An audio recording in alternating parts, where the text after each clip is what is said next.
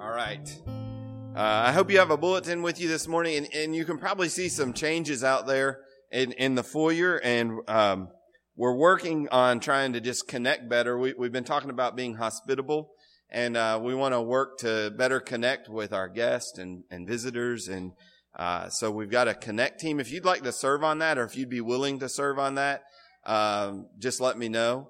Uh, but we, we also came up with a couple cards here and I'll just explain those. One is just basically like a visitor's card, a connect card.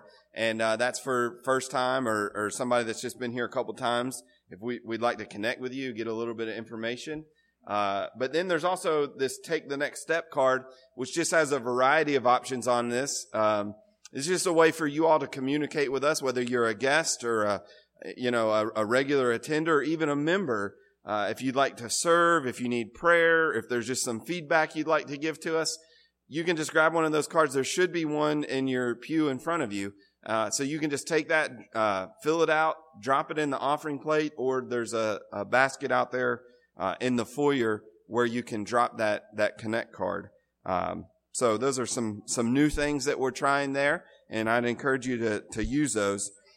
Um, by way of announcements, make sure you get a bulletin, first of all, because there's some things I'm not even going to have time to mention. But uh, the, the one pressing thing is this evening, uh, we have a special guest speaker coming from Louisville to be with us here tonight to talk about how, you know, a lot of times we think of ministry as something that pastors do. Uh, and then the rest of us just kind of, we participate, we kind of sit back and we're ministered to. But really, the Bible teaches that all of us are ministers of a sort. We all have a function. We all have a role to play in the life of the, the church. And really, the function of pastors is to train the saints, Ephesians says, to do the work of the ministry. Uh, this brother has really emphasized that in their church, and uh, it's kind of become part of their DNA. Their church is that that everybody just kind of sees themselves in a sense as as a minister. Uh, and so uh, I asked him to come, and he's going to have a couple sessions tonight from four to six o'clock. Uh, we'll have uh, coffee and and maybe some uh, cookies or something like that. But I really encourage you. There will be childcare. Uh, we're kind of trying to keep that for the younger ages, like preschool and nursery age. the older kids can sit in with us for that, but that'll be tonight in here from four to six o'clock. so I'd encourage you to be be here for part of that. Um, we're also doing another outreach. Again, we've been part of this the last couple years with the Dress for School campaign. You can see details in the bulletin. And if you have more questions and you'd like to help with that, uh, talk to Stephanie Lamar or you can ask me as well. So I'm going to ask Jared now to come and uh, give us our call to worship. Good morning. It's good to see you all. We do want to welcome you to Union Baptist Church this morning and hope you will find yourselves welcome and worship with us today. If you have your Bibles, Excuse me. Please turn with me to Matthew chapter. see what chapter I'm in here. Chapter 11, I believe, is where I'm at. That's that's pretty bad. I lost it. Matthew chapter 11, verses 28 through 30. Thinking about the series that we're in and the invitation to the gospel, I just wanted to set before us this morning as a call to worship another of Christ's invitations. And here he says, Come to me, all who labor and are heavy laden, and I will give you rest. Take my yoke upon you and learn from me, for I am gentle and lowly in heart, and you will find rest for your souls. For my yoke is easy and my burden is light. Will you pray with me? Father, as we gather here this morning, we do want to hear that, that invitation because we come this morning, God, with varying uh, burdens, with varying weights that we carry. And yet, very clearly, the offer in, in the gospel here is that if we come to Christ, the burden and the weight of that discipleship is not heavy, it is not hard. And God, that is our desire. We are seeking to uh, to, to disciple people in community here at Union Baptist Church. God, we want that discipleship process to not be a burden. We want to find ways to do that that will uh, enhance and enrich the lives of your people as a reflection of this call here that Christ has. And so, God, we thank you that the, that the gospel is not a weight, that it is not a burden, that it actually lifts those weights of, of self righteousness from us, God. It lifts the weights of performance from us, and, and we rest in the glory and the goodness and the salvation of Christ. But God, as our Sunday school lesson uh, taught this morning, I, I pray that we would find that balance between coming and resting in Christ and and giving up so much that we feel like grace covers everything and we don't have to worry about holiness, God, because that's certainly a false uh, truth there. It's not true at all. so, God, we want to be those people who, who hold to both of those things. We want to come to the gospel. We want to come to that, that burden that is light, that yoke that is easy. We want to come and find rest for our souls.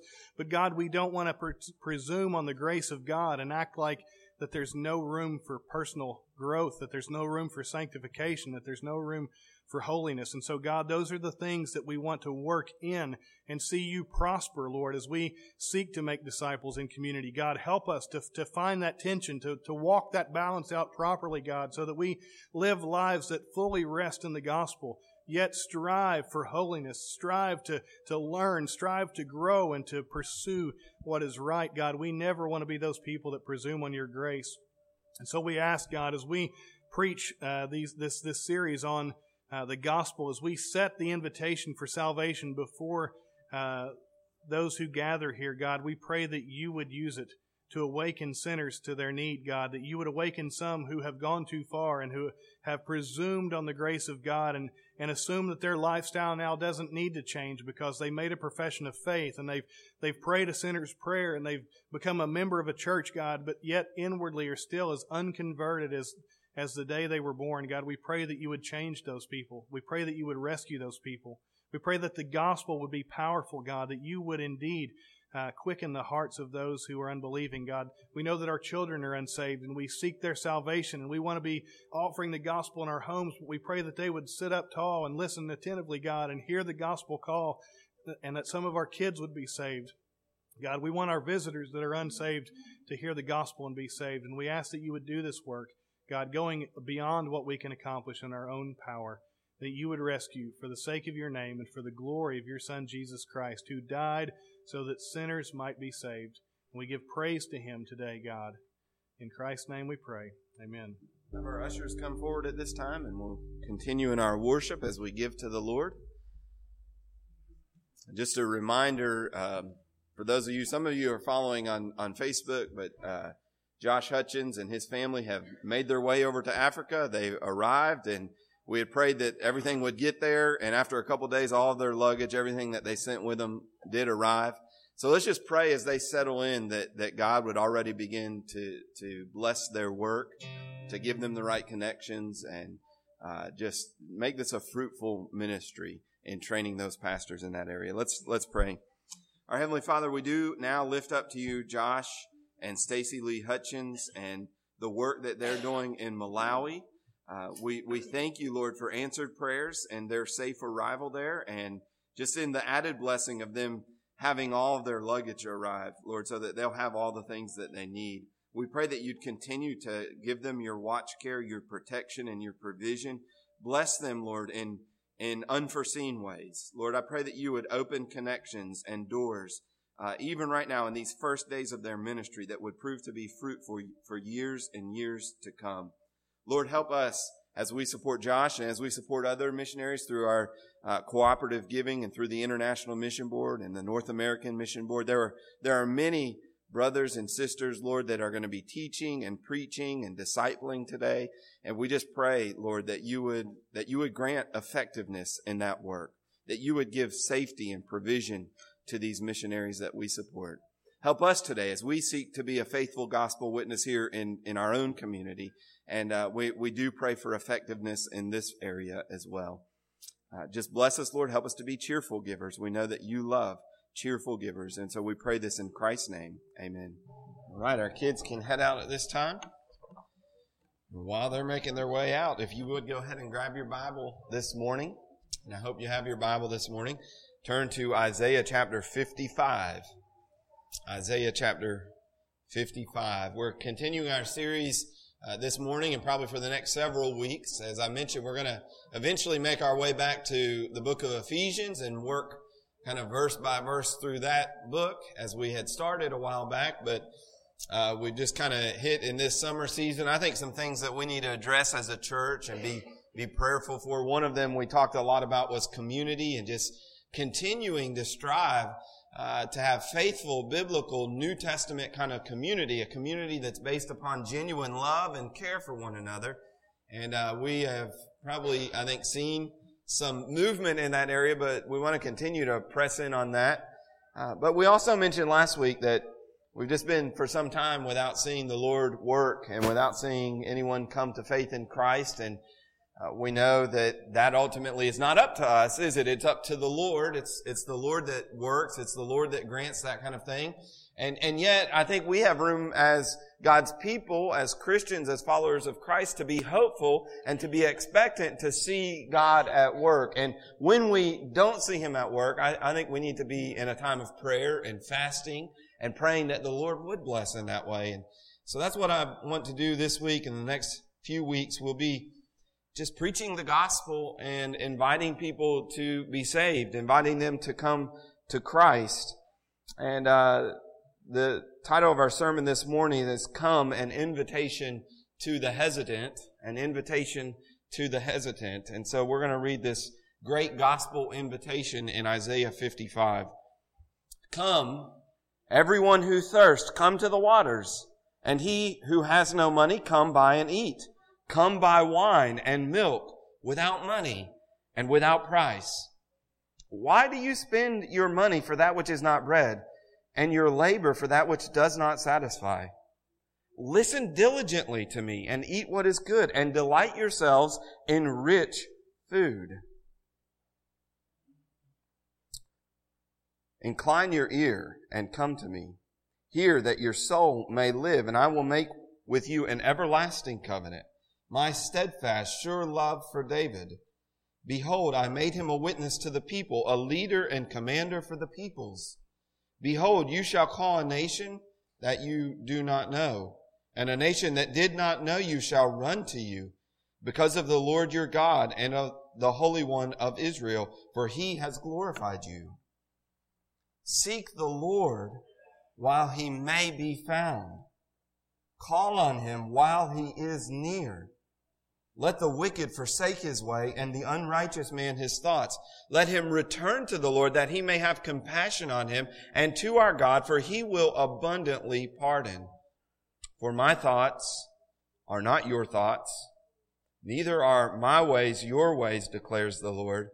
For as the heavens are higher than the earth, so are my ways higher than your ways, and my thoughts than your thoughts.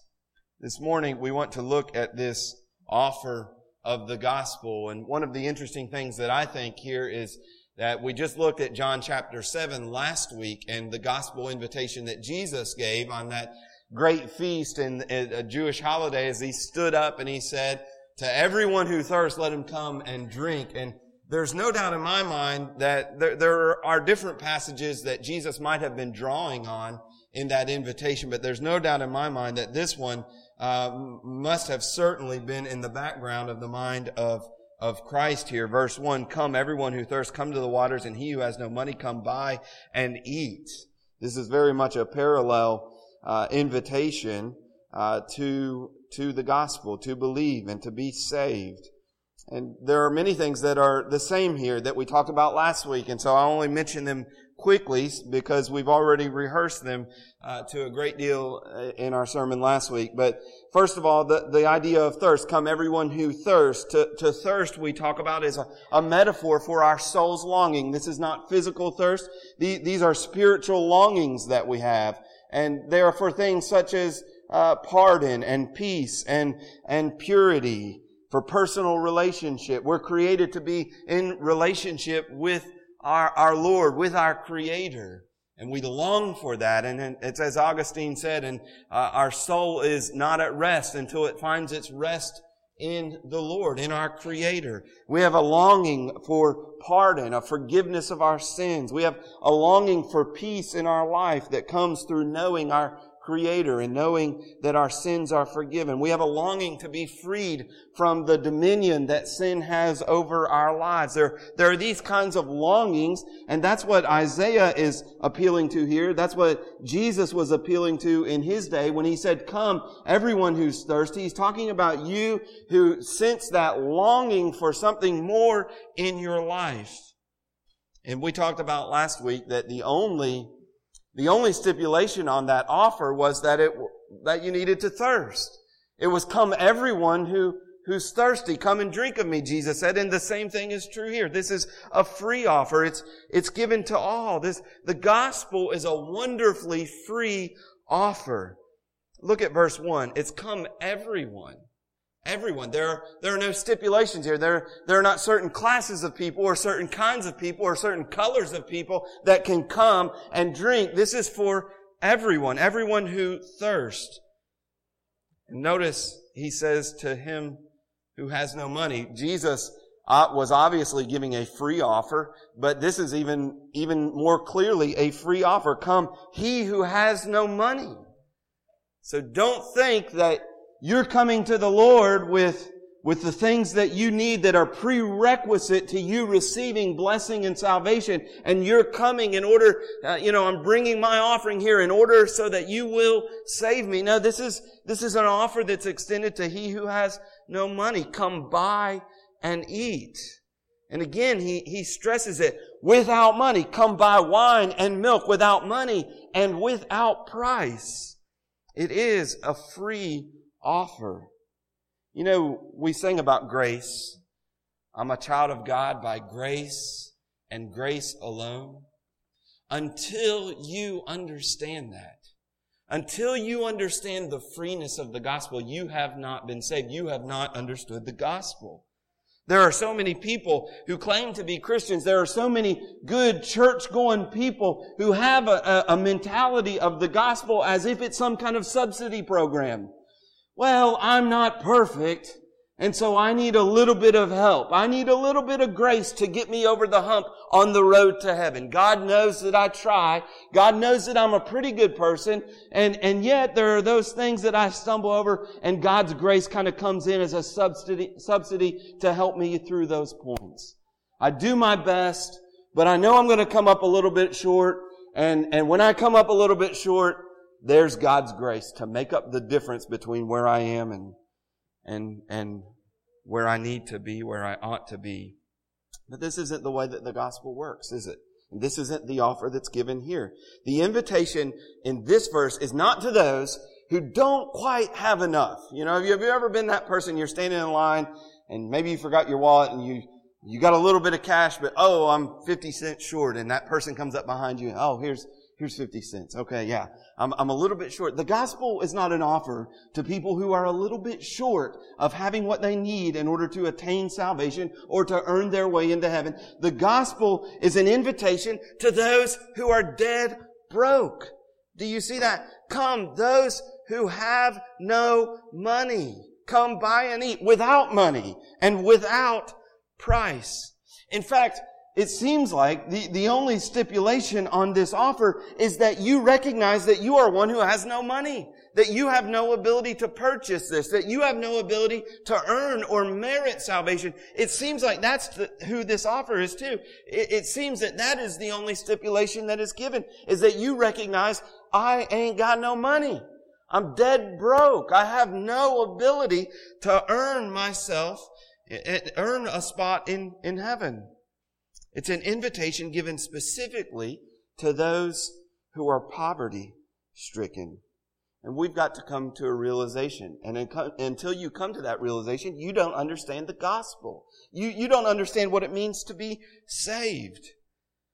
Paul says in Romans chapter 11, verse 6, he teaches in, in this passage that, that grace cannot be mixed at all with works. The moment you try to tweak grace a little bit and just add a little bit of your own merit, add a little bit of your own grace, then it ceases to be grace altogether. The, the properties of grace are such that it cannot endure any kind of mixture with work. So Paul says this in Romans 11, 6. But if it is by grace, if salvation is by grace, it is no longer on the basis of works.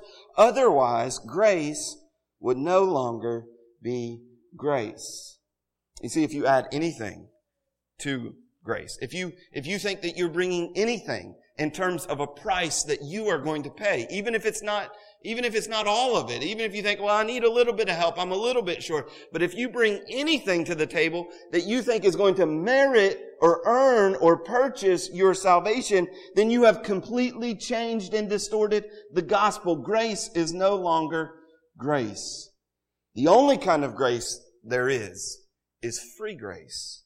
And that's the only kind of salvation there is. Jesus taught this, I think, in the par- parable of the Pharisee and the tax collector. In Luke chapter 18, do you remember that? He said, uh, he told a parable and he said there were two men who went into, uh, went into the temple to pray. One of them a Pharisee, which in, in the people's mindset of that day, that the Pharisees were religious. They were the people who had it all together. They, they strictly obeyed the law. And the, the Pharisee goes in and, and he prays. He stands up in the temple. He lifts his hands up to the Lord. He says, Thank you, Lord, that I'm not like other men. I fast twice a week. I give tithe. I do this. I do that. I thank you, Lord. And so you, he's thanking the Lord. He's saying, Look, I, I recognize your grace in my life, but I also recognize my goodness. I recognize that I tithe and that I pray and that I fast and that I do these things. He's coming to the Lord with, with a price. He's coming to the Lord with something that he thinks can merit or buy his salvation. And, and Jesus said, but there was this other guy, he was a tax collector, and they were in that day and time thought of as the scum of the earth. And uh, so this is a great reversal for, for the people who would have been hearing this parable.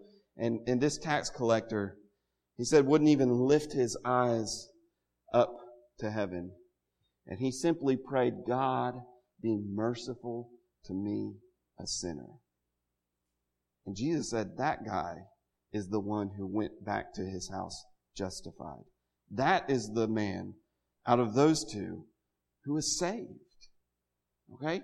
That, that's the posture that we need to come to. If you come to the Lord thinking, I'm a good person, I'm a community person, I'm a family person, I do this, you're misunderstanding the gospel. You'll never be saved. But if you come recognizing your complete brokenness, I, I have nothing to offer. If you come as, as the, the song sing in my, the, the song says, in my hand no price I bring, simply to the cross I cling. That's how you come to Christ. That's how you come to the gospel. That's how you come to salvation. Is what Jesus said, blessed are the poor in spirit for theirs is the kingdom of heaven.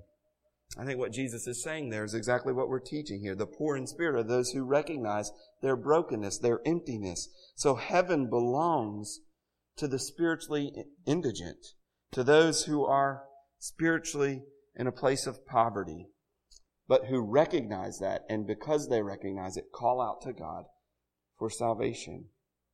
So the invitation is, is an invitation that is free.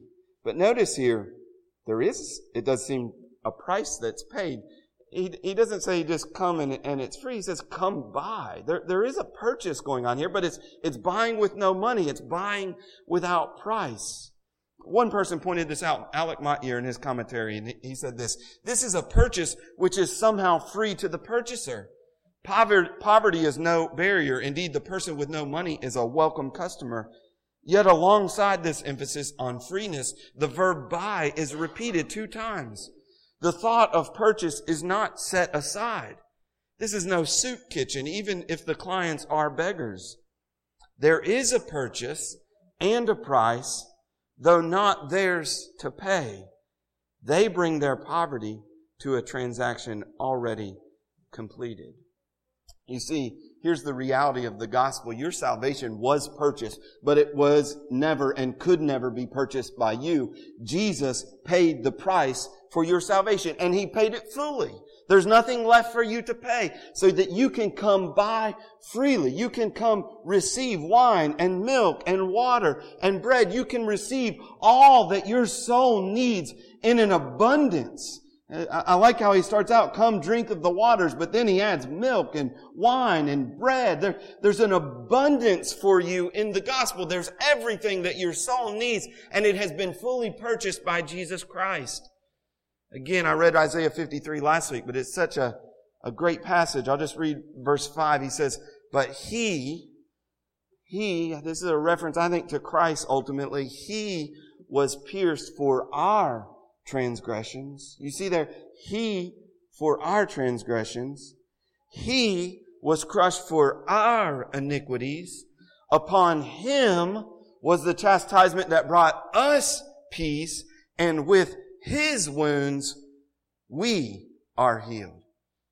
And so there is a great price to pay in the gospel. The, the, the reality is that the gospel is free to us, but it isn't cheap. It cost Christ a great deal. It cost him, in fact, everything.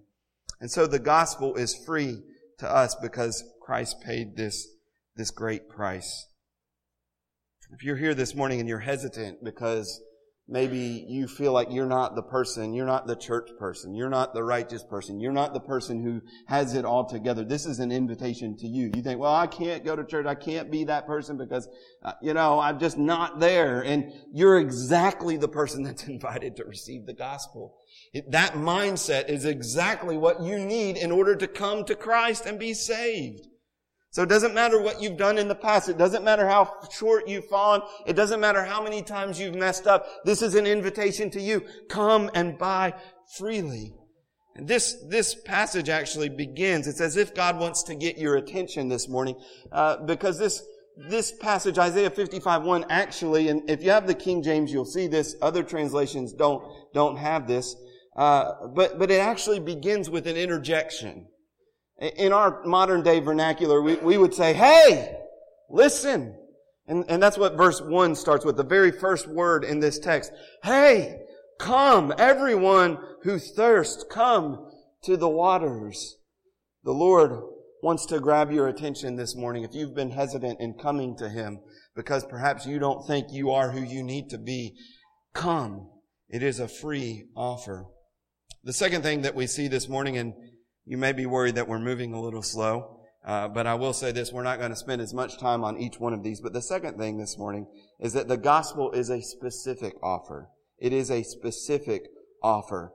The offer is not so that you can, the offer is not that you can find satisfaction for your soul in any way that you desire, by whatever means that you choose. Instead, look at verse 2. Why do you spend your money for that which is not bread, and your labor for that which does not satisfy. Again, we talked about this last week. We, many of us recognize those longings that our soul has, and we look for the fulfillment of them in recreation or entertainment or sex or alcohol or relationships or a bigger house or we look for them in all kinds of different ways. And that's what he's saying here. Look, you can find satisfaction for your soul. Your, your thirst can be quenched, but, but listen, it can only be quenched by the, by the thing that is given to quench your thirst. It can only be quenched by the water that gives, that the Lord gives. There's a specific, uh, uh, there's a specific way that your longing can be met. And so he questions with us as if to get us to think about this. Why are you spending your money on things that won't satisfy? You've got that thirst. You have those spiritual longings and those hungers, things that you're desiring, but, but I don't understand. There, there's a provision that's been made. Why are you wasting your time looking for fulfillment in those other things? Why are you spending your money for that which is not bread? And why do you labor for that which does not satisfy? Because of this specificity, the specificity of this offer, the Lord repeatedly commands our attention. So we see repeated uh, two or three different times in verses two and three. Listen diligently Incline your ear. And verse three, hear. Three different times he's saying, listen to me. Listen to me. You have longings. You have thirst. You have desires. I, have provided for them. Come here. Don't go over there. Those things won't satisfy you. Those things won't meet your needs. They, they will not quench your spiritual thirst. Why are you going over here? Listen to me. I'm, I'm reminded of how I talk to my kids when there's something really important. They were just getting ready to go to camp with my parents and sometimes when they're with my parents, they don't act like they're supposed to act. So I'm driving them. I'm meeting, uh, meeting them in Louisville and dropping them off and I'm talking to the kids and we're in the car. They're in the back seat. I'm like telling them that you make sure that you're respectful and you obey. Look, don't, just cause it's grandma and grandpa, you, you guys listen to what they're saying and, and they're kind of zoning out. hey, listen to me. Are you paying attention? That's what's going on in this text here. He's saying, look, you have these longings, you have these desires, you, you, you, you long for them, and I've provided for them, but you're going other places. Why are you doing that? Would you listen to me? Come and drink, come and buy freely. I've provided for you. This is an offer to run to Christ.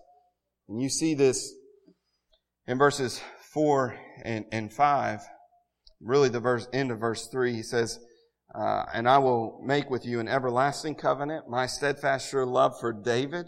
Behold, I made him a witness to the peoples, a leader and commander for the peoples. Behold, you shall call a nation that you do not know, and a nation that did not know you shall run to you, because the Lord your God and of your Holy One of Israel, for he has glorified you.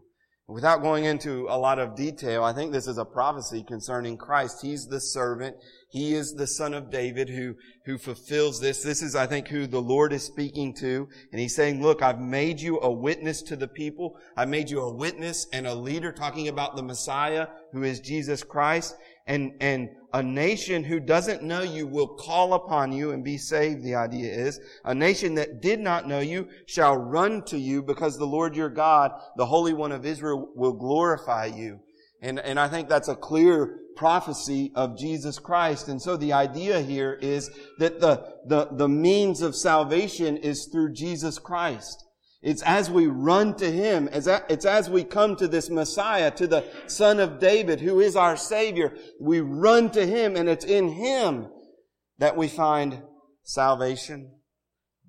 It's what Peter said in Acts chapter 4 verse 12. There is salvation in no one else, for there is no other name under heaven given among men by which we must be saved. You see, the water, the bread, the wine, the milk, the, the, the satisfaction that you're looking for for your soul, it will be found through God's provision, and Jesus Christ is that provision. So run to Him. It says, uh, a people who did not know you will run to you. And that's what we are to do in faith. Run to Christ. Run to the gospel. Thirdly, this morning, the gospel is an urgent offer. It is an urgent offer. And this is why I said that this was an invitation to the hesitant, because this is an urgent offer. Look at verse number six. Seek the Lord while he may be found. Call upon him while he is near.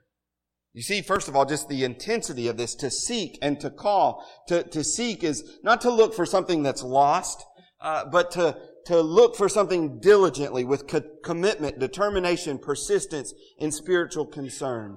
And that's what he's calling it. It's not as if God is lost if, if he can't be found. He's saying, look, come after the Lord with diligence, with, with persistence, with determination. Seek the Lord while he may be found. And then call on him. And this is the idea uh, uh of calling out for rescue, calling out for help. This is, this is a person who is in need. So Psalm 50 verse 15 says, call upon me in the day of trouble. The picture is someone who's in distress, someone who's in danger, and they're calling out for rescue. Save me, help me. So seek the Lord and call out to Him. You see the intensity that is given in these words. But why is this intensity there? I, I think we see it. Uh, the, the intensity is, is clarified because there seems to be a limitation that is set. Do you see that? Seek the Lord while he may be found and call upon him while he is near. What, what does that mean? Is, is there a time, is there a time when the Lord will not be found? Is there a time in which the Lord will no longer be near to you? I think, I think when we look to scripture, I think that's exactly what this is saying. There is a time in God's sovereignty, a limit that He has set. You see, this, this offer is a free offer, but it isn't an indefinite offer. It isn't an offer that will be there forever. There's a limit set to it. I don't set that limit. You don't set that limit. Whenever I have opportunity, I preach the gospel freely. We all do. We preach it freely to all. But God in His sovereignty has set a limit on the extension of this free offer. What is that limit? When is it that God can no longer be found? Read, read that text. Isn't that what he's saying? Seek the Lord while he may be found. Isn't the clear implication is that there may be a time when, when you would seek the Lord, but he is not found. Call upon him while he's near. I think that's the clear implication. But what is it? What is this limit that God has set on it? Well, the answer to that question is simply this, that the, the time when God will not be found is once his judgment has come. Once his judgment has come. In other words, the offer stands, the, the offer is free, the door is open until the judgment of God comes upon a sinner. Once that judgment comes, once it has come, the opportunity opportunity to respond to the gospel is over. So there's an urgency to this message. Hear the message, hear the invitation, and respond. Seek the Lord while he may be found, because there's a time coming when he will not be found. Call on him while he is near, because there may be a time in the future when he is not near. That time is when God's judgment comes. This is what Psalm 32 verse 6 says. Let everyone who is godly offer prayer to you at a time when you may be found. And then he, he goes on to, to describe, this is Psalm 32, 6. Surely in the rush or in the flood of great waters, they shall not reach him. Here there's this judgment, a flood of waters, just like in the days of Noah, when the flood came. There, there are, there's the flood of God's judgment that is coming. And when that flood of judgment comes, it will be too late. It will be, it will not be the opportune time to call on the Lord. In that moment, he says, their prayers, their call to him, their seeking him will not reach him. Again, Psalm 32 verse 6. Well, what is that judgment of God? When does that judgment of God come? When, when, when we are past time to receive His grace and mercy. One is death. Death is God's judgment. It's appointed, Hebrews 9.27, it's appointed unto man once to die, and after this, the judgment. Romans says that the, the, the wages of sin is death. You see, death is coming for all of us, and we don't know when it's coming. It may be today. It could be in 20 or 30 years from now, but it could be today or tomorrow on your drive home. You simply don't know. God has determined that point. God knows that point. And when that point comes, it will be too late for you to respond to the gospel. Seek the Lord while he may be found. You have an opportunity right now as you're hearing the gospel invitation. Jesus is inviting you to come, but you're not guaranteed that you will even make it home today. And so seek the Lord while he may be found. Call on him while he's near. He's near right now. He's here through his word. He is inviting you to believe and be saved. There's not a person in, his, in this room that is not under the sound of my voice that if they would repent, if they would turn from their sins and come to Christ, that would not be saved. God would save you right now. But you must seek him while he may be found. There are many people who have thought they had plenty of time. They considered the gospel, but they put it off and for them it was too late. In the Bible, we see the, the story, the parable of the rich man who, who had the idea that he would sit back and enjoy his retirement. He had had this great, uh, these great earnings throughout his life, and he had just reached the point where he thought he was going to enjoy that. And Jesus says in the parable that the Lord says to him, "You fool, tonight your life is required of you." The Lord may say that to any one of us here we don't know. When God's judgment of death comes upon us, it will be too late to seek the Lord. So seek Him now while He may be found. A second thing that the Bible teaches the, the judgment of God is the return of Jesus Christ. Christ's return will come unexpectedly. We do not know when it will come. In Matthew chapter 24, it says this, For as were the days of Noah, so will be the coming of the Son of Man. For as in those days before the flood, they were eating and drinking, marrying and given in marriage until the day when Noah entered the ark, and they were unaware until the flood came and swept them away. So will be the coming of the Son of Man. Noah preached. It was a message of repentance. It was a message that God was going to bring destruction, that they should repent, that they should turn from their sins. And Noah preached and preached and preached that message. And they went on about their life. They went on eating and drinking, being married and given in marriage. They just went on with life as normal until the day that God said, this is the day. Judgment is coming. This is the point when, when that offer is over. The door of the ark is shut. There's, there's no time for repentance. There's no more time for seeking. There's no more time for calling on the Lord. There's no, no more time for salvation. This is the end. And judgment came. And Jesus said that's what it's going to be like when the Son of Man returns. People are going to be going about their daily life. They're going to be just going to work. They're going to be eating. They're going to be celebrating birthdays. They're going to be on Facebook. They're going to be watching baseball. They're going to be going about their everyday life and the Son of Man will return. And at that moment, it will be too late. Seek the Lord while, while he may be found. Many, I think, will find Christ return to be a sorrowful time. Revelation 1 7 gives a picture that like in, in the days of Noah, people will be wailing when, when they see Christ return because they know for them it is too late. Rome, Revelation 6, 16 says that people will cry out for the rocks to fall on them because of the wrath of the Lamb. There's a third reason though, uh, that it may be too late for you. There's a third form of God's judgment and it isn't death and it isn't the return of Jesus Christ. But, but God may bring a form of judgment upon you in this life by giving you over to your sin and your blindness. There's uh, scriptural examples, and because of time, we won't run through those, but I'd encourage you to read Isaiah 6, verses 8 through 10. We're in the book of Isaiah, and Isaiah was a prophet that the Lord told him, you're going to go and preach to a people who have eyes but do not see, and who have ears but they're not going to hear.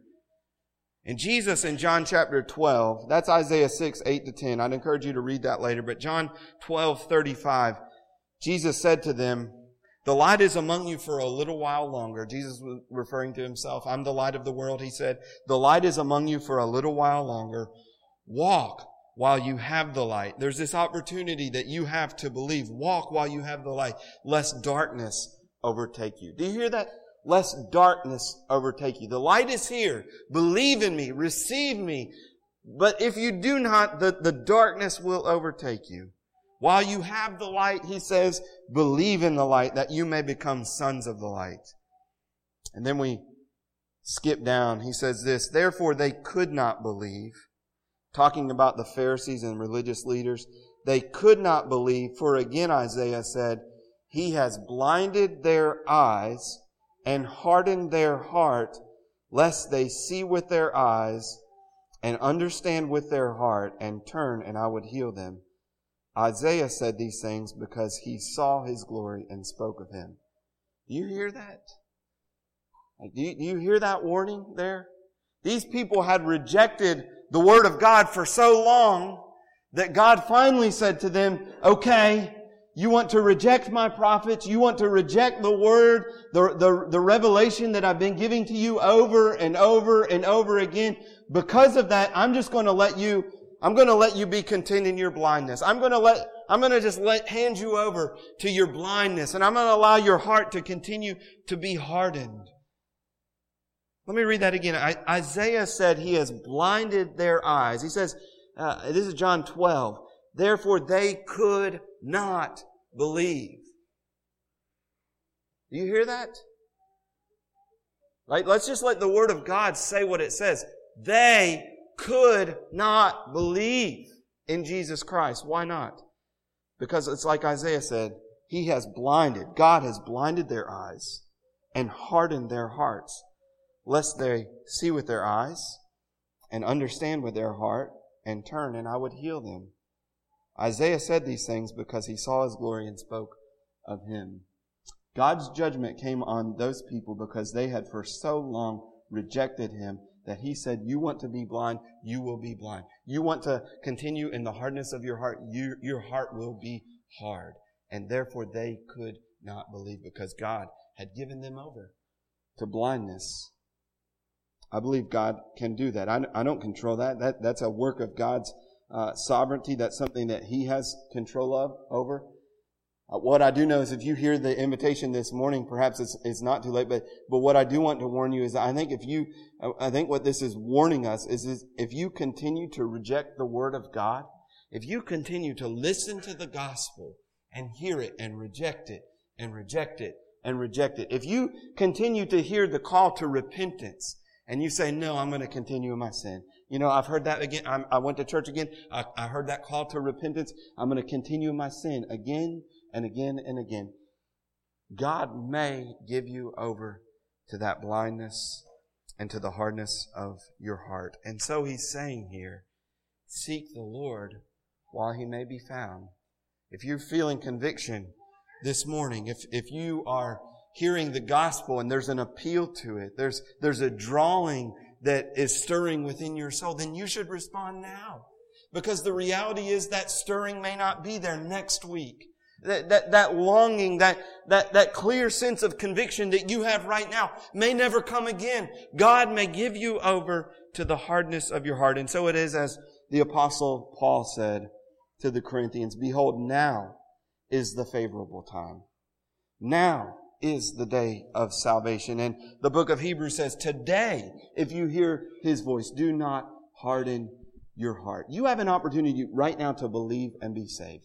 Don't harden your heart. Today is that time when you know the Lord is here. When you know that if you seek the Lord, you will find Him. Today is that day where the Lord is near and if you call upon Him, He will save you. The offer is given through His Word, but it is not an, an indefinite offer. And so there's an urgency to the gospel. The gospel is also a life-changing offer. It's a life-changing offer. You, you see what he calls us. Let the wicked forsake his way and the unrighteous man his thoughts. Let him return to the Lord that, may, that he may have compassion on him and to our God for he will abundantly pardon. This is a call to repentance. Many in our day and time have, have preached half of the gospel. The gospel is call on the name of the Lord and you'll be saved. But they forget the part that says, forsake your thoughts, forsake your ways, and call upon the name of the Lord. They forget to preach repentance. And repentance is essential to the gospel. We must turn away from our sins in order to turn to the Lord. And we see that, eh, don't we hear in verse 7? Let the wicked forsake his way and the unrighteous man his thoughts. Let him return to the Lord. You cannot return to the Lord. You cannot call on the Lord. You cannot seek the Lord while you're still seeking your sin. So forsake your ways, forsake your thoughts, and turn to the Lord. It is a call to repentance. Repentance is life changing. Repentance is not some kind of preparation you have to do in order to receive the gift of salvation, but it is a logical necessity in order to come to Christ. You cannot remain in your sin and come to Christ. You must leave your sin behind. And notice that's what, that's what the Lord is saying here. He says, for my thoughts are not your thoughts. My ways are not your ways. You, if you want to come to me, you've got to forsake your thoughts and your ways because my thoughts aren't your thoughts and my ways aren't your ways. So if you're coming to me, you've got to forsake yours in order to come to my thoughts and to my ways. And then finally this morning, the gospel is a sure offer. It's a, it's a certain offer. You see in verse 7, do you, do you see that? Let the wicked forsake his way and the unrighteous man his thoughts. Let him return to the Lord that, that he may have compassion on him. And to our God, and this is, this is the wonderful phrase here I'm going to refer to, for he will abundantly pardon. See, if you're considering this, and you're considering about the gospel, you're considering the invitation, hear, hear the certainty with which God promises He will abundantly pardon. This isn't just a little bit of pardon. This isn't just a little bit of forgiveness. He will, with certainty, pardon you, and He will pardon you in a way that is abundant. God promises this morning that if you'll seek Him, if you will call on Him while He's near, while He is here, while you have opportunity, He will pardon you. There's no one here this morning that that offer does not apply to.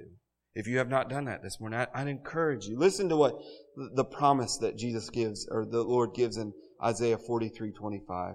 He says, I, I am he who blots out your transgression for my own sake, and I will not remember your sins.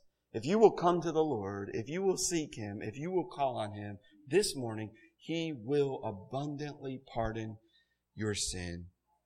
I want to invite you this morning to take this free offer of the gospel. Turn away from your sin and your unbelief and run to Christ, even though you have nothing to purchase uh, your, your forgiveness. The price has already been paid. So run to Christ this morning while you still have time. Seek Him while He may be found. Call upon Him while He is near. If you've done that this morning, I want to invite you to come as we're going to sing and I'll t- ask Daniel to come and the, the band to come with him. We're going to sing. I, I'd encourage you to come forward this morning and, and make that public, make that known so that we can celebrate with you. If you have questions perhaps about what it means to come to Christ, what it means to believe in Christ, what it means to call on Christ, I'd invite you to come and, and speak with me and, and pray with me. So you come this morning. Let's pray. Lord, we, we ask you, Lord, that if there's one here this morning who does not know you, if there's one who has never forsaken his way, turn to you and, and find, found the forgiveness that you freely offer. I pray that today you might stir their heart, that you might bring conviction through the powerful working of your Holy Spirit. Help them see that, that the only satisfaction for the things for which their soul longs is to be found in Jesus Christ and, and cause them to run to you. I pray that indeed today would be the day of salvation for many. We pray it in Christ's name.